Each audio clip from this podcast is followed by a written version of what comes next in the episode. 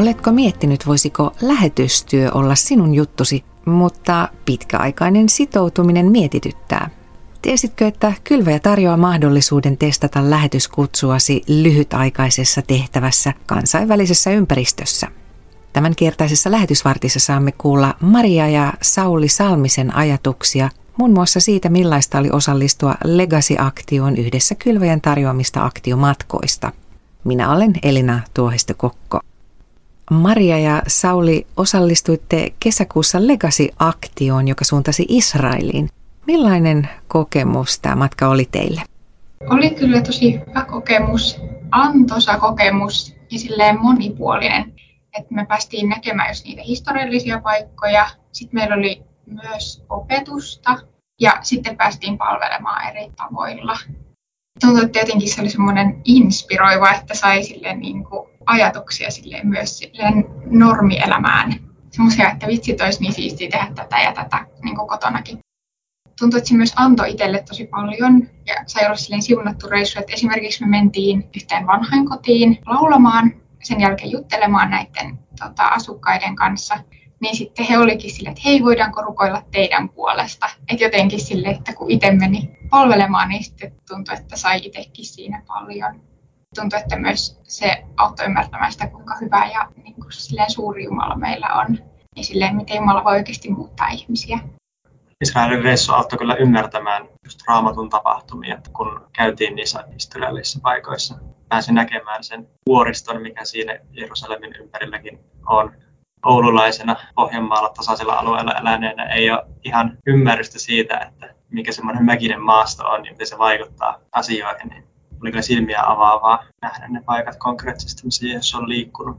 Ja totta kai niin kuin myös se kulttuuri ja minkälaisia ne ihmiset siellä on ja miten he toimii. Ja se auttaa myös laittamaan raamattua siihen kulttuurin kontekstiin.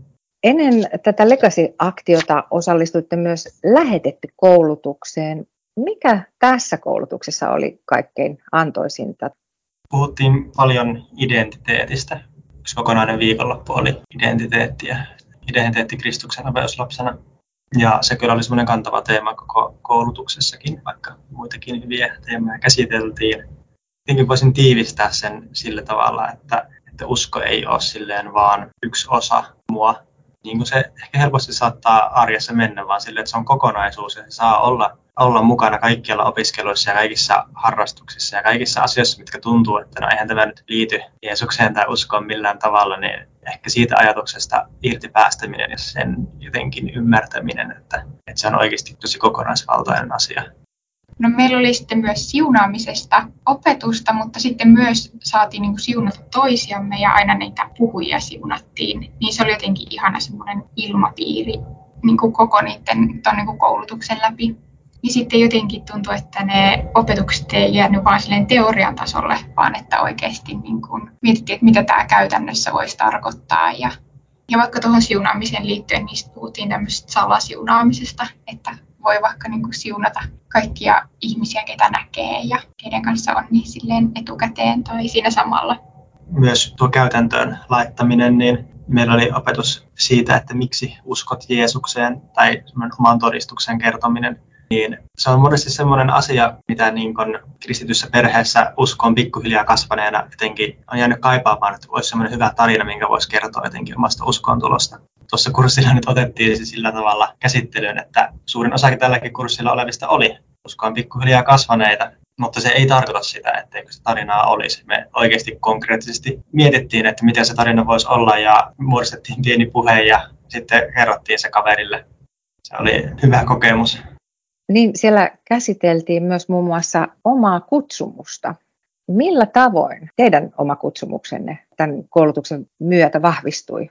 Erityisesti sen identiteetin kautta, mistä tuossa puhuin, niin se kyllä vahvistui sillä tavalla, että ollaan kokonaisvaltaisesti kristittyjä Jeesuksen opetuslapsia ja että Jumala voi olla ikään kuin työnantajana koko elämän ja antaa erilaisia kutsumuksia ja tehtäviä eri aikoihin. Ja tällä hetkellä koen sillä tavalla, että opiskelu on se kutsumus no, kesällä se kutsumus oli ehkä olla siellä Israelin aktiossa. Se voi vaihdella tälleen ajan myötä ja jotenkin ehkä ymmärtää sen sillä tavalla, ehkä kauhean perinteisesti, että perinteisesti ehkä ajatellaan, että kutsumus voisi liittyä johonkin tiettyyn lähetysmaahan, vaikka lähtemiseen tai jonkun tietyn työmuodon perustamiseen. Sitä se kyllä on, mutta sitä ei tarvitse hakea välttämättä niin isoista asioista. Jotenkin on tullut herkemmäksi näkemään sen Jumalan kutsumuksen niissä pienissä asioissa kyllä sai niin kuitenkin vahvistusta siitä, että se kutsumus on tällä hetkellä olla opiskelemassa ja niin kuin näiden ihmisten keskellä elää ja olla niin kuin kristittynä. Sitten se on Jumalan päätös jotenkin, että tuleeko sitten vaikka joskus lähtemään jonnekin ulkomaille lähetystyöhön tai jotain, että tietenkin haluaa olla kyllä Jumalan käytössä. Ja tuntuu, että Jumalan suunnitelmat on semmoiset, että ne näkee vaan sille askel askeleelta eteenpäin, että, että ne sitten selviää ajan mittaan. Mä oon ollut itse lähetyslapsena Etiopiassa. Kyllä sieltä asti on ollut silleen aina mielessä lähetystyö ja niin kun nähnyt sen vaihtoehtona ja tuntuu, että on ollut ehkä jonkinlainen lähetyskutsu myös. Ja mä oon ajatellut aina, että haluaisi lähteä lähetystyöhön. Se on niin kuin enemmän sitten muotoutunut siihen suuntaan se kutsu, että se on niin kuin Jumalan päätös. Jotenkin se on vaan enemmän vahvistunut, että haluaa olla siellä, mikä Jumala kutsuu, että on se sitten täällä tai ulkomailla. Haluan uskoa siihen, että Jumalalla on niin kuin joku semmoinen paikka, missä mä voin tuntea olevani niin kuin omalla paikalla jotenkin, että saa siinä palvella ja olla niin kuin Jumalan lähetystyössä. Mä taas sitten en ole ollut lähetyslapsena ja on ollut aika tietämätön jopa lähetyskuvioista paitsi se, mitä on lastenleireillä ja nuorten illoissa kuullut. Mulla taas se käyrä on ehkä silleen koko ajan nousussa siihen suuntaan, että, että lähetystyökin voisi olla se paikka, että sitä ei ole ehkä ikinä konkreettisesti osannut ajatella omalle kohdalle, että on ollut aika semmoinen perinteinen ajatus, että Jumala voi käyttää mua mun omalla paikalla, mun työpaikalla tai opiskelussa ja näin, ja se on myös vahvistunut, mutta mä jotenkin enää poissulje sitä vaihtoehtoa, etteikö lähetystyö ulkomailla tai jossain, jossain muualla, niin voisi olla mulle. Ehditte myös osallistua syyskuun puolella Run for Missions juoksutapahtumaan, jossa juostaan tai kävellään lähetystyön hyväksi ja jonka tavoitteita ovat muun muassa liikkua Jeesuksen seuraajana ja pitää huolta hyvinvoinnista. Te olette tosiaan ehtiväinen melko tuori aviopari ja opiskelette molemmat täysipäiväisesti vaativissa opinahjoissa. Millä tavoin te pidätte huolen omista voimavaroistanne ja hyvinvoinnistanne? Me yritetään pitää opiskelut silleen työajalla tavallaan, että ei opiskella iltaisin. Ja myös, että sunnuntait olisi lepopäiviä. Sen on kokenut silleen, että se on ollut tosi hyvä juttu. Yritetään ottaa omaa aikaa ihan itsekseen tai sitten Jumalan kanssa. Tuntuu, että se on kyllä silleen palauttavaa. Siitä saa tosi paljon voimia. Ihan perusjutut. Yrittää nukkua paljon aina kun pystyy syödä hyvin ja liikkua on tasapaino arjessa. Ja nyt just tuolla Runfirmissä niin varten tuli treenattua vaihtelevasti, mutta jonkun verran kuitenkin, niin siitä kyllä saa paljon jaksamista arkeen. Että tekee fyysisesti jotain ja että ei vaan istu pitkiä päiviä opiskellessa. Monena iltana tulee käytyä kyllä nuorten illoissa, että maanantaisin ja keskiviikkoisin noin yleensä ainakin käydään, niin sunnuntaina jossain messussa sitten on popcorn-järjestelmä sählyvuoro, missä tulee aina tiistaisin käytyä. Siinä on ehkä samalla kristittyjen kohtaamista ja sitten, sitten liikuntaa. Maria ja Sauli, mikä raamatun kohta on rohkaissut teitä tai puhutellut teitä erityisesti viime aikoina? No mua on puhutellut toi Salmin 42, jakeet 2-3. Niin kuin peura janoissaan etsii vesipuroa, niin minä kaipaan sinua Jumala. Minun sieluni janoaa Jumalaa, elävää Jumalaa milloin saan tulla temppeliin, astua Jumalan kasvojen eteen. Toi on tämmöinen kaunis kohta semmoista Jumalan kaipauksesta. Välillä tuntuu, että Jumala ei vastaa tai kuule, niin sitten toi jotenkin hyvin sanoittaa sitä.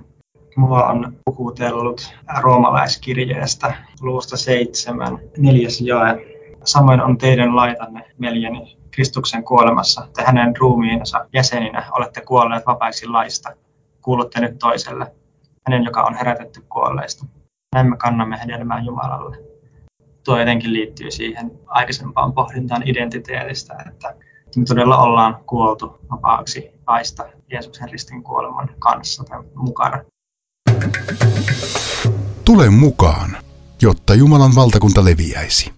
Näin Maria ja Sauli Salminen. Kiinnostaisiko sinua lähetystyö?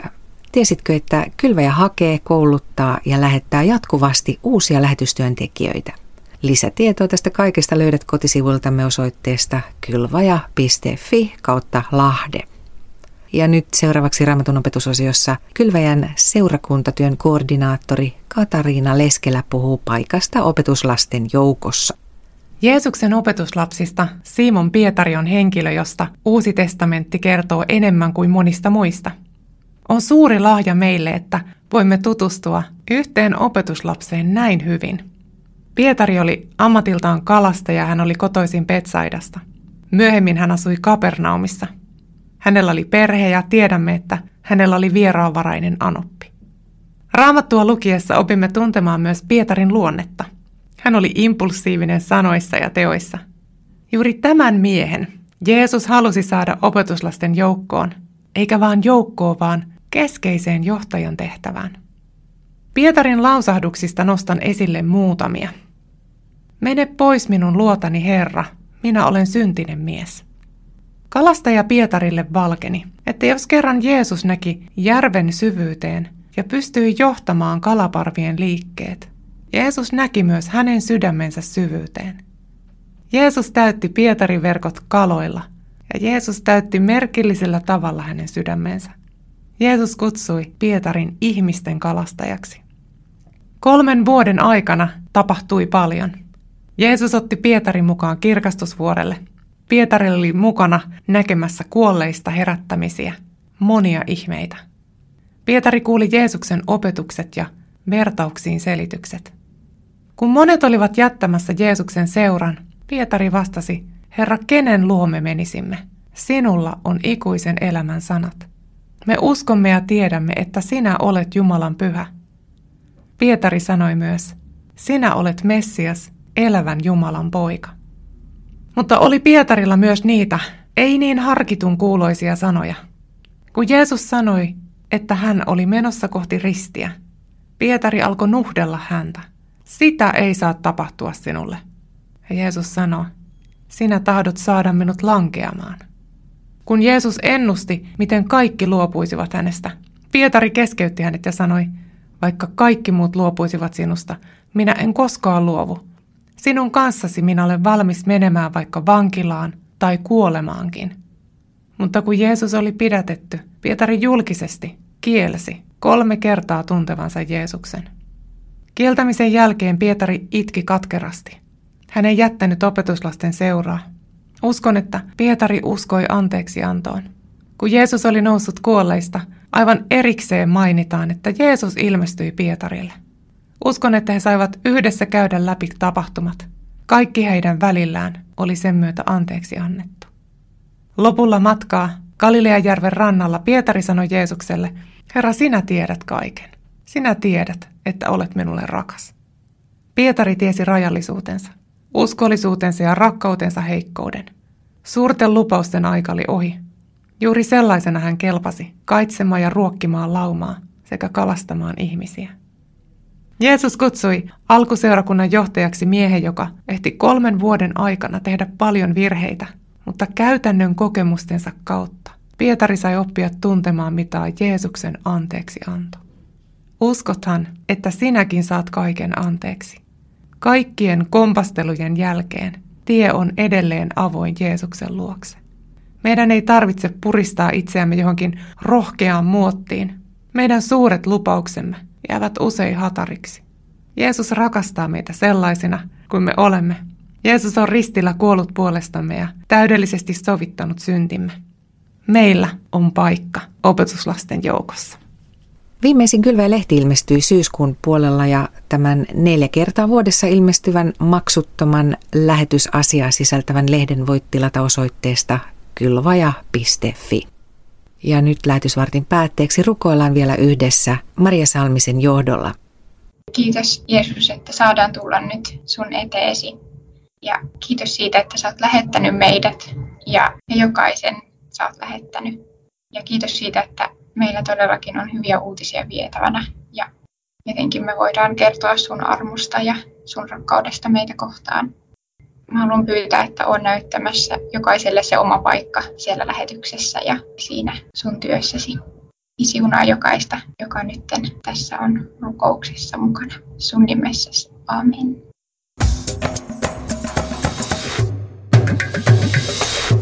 Kylvaja.fi